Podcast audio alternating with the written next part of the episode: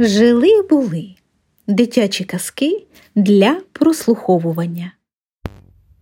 Зірка Мензатюк голубці. Часом у світі щось таке дивне чиниться, що хороші чемні діти раптом стають вередливими. Ото й Івась узявся вередувати.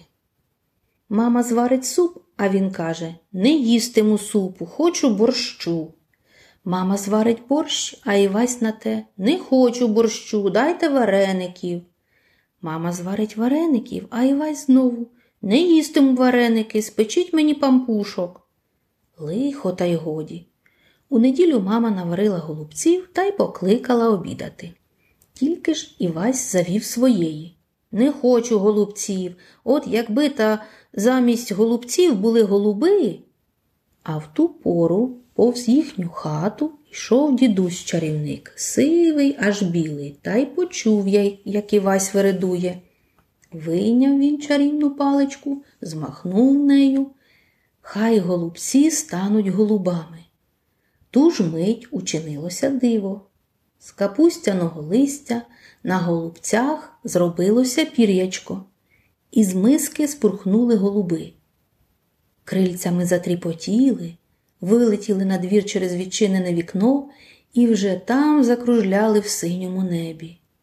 На столі лиш порожня миска лишилася. Такі ж гарні голуби, здивувався Івась. Бо й голубці були хороші, смачні та запашні та добре вмлілі. І Васеві стало їх шкода. Що ми тепер їстимемо? Невже в неділю будемо без обіду? запхикав він. Адже тих голубів ні мама, ні тато не зловлять, дуже високо вони полетіли.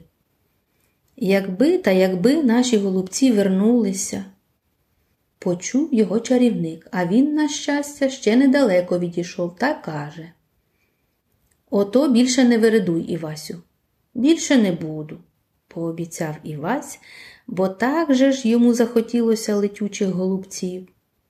Чарівник змахнув паличкою, і голуби з височини ринули на стіл у миску.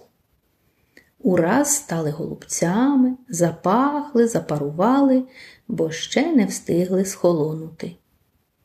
От голубці так голубці, голубам рідні братики, втішилися Івась з Олесею і взялися за ножі й виделки. А Івасеве вередування, мабуть, з голубами відлетіло. Напевно, так чарівник начарував, бо хлопець відтоді більше не вередує, хіба лиш іноді, та й то трошки.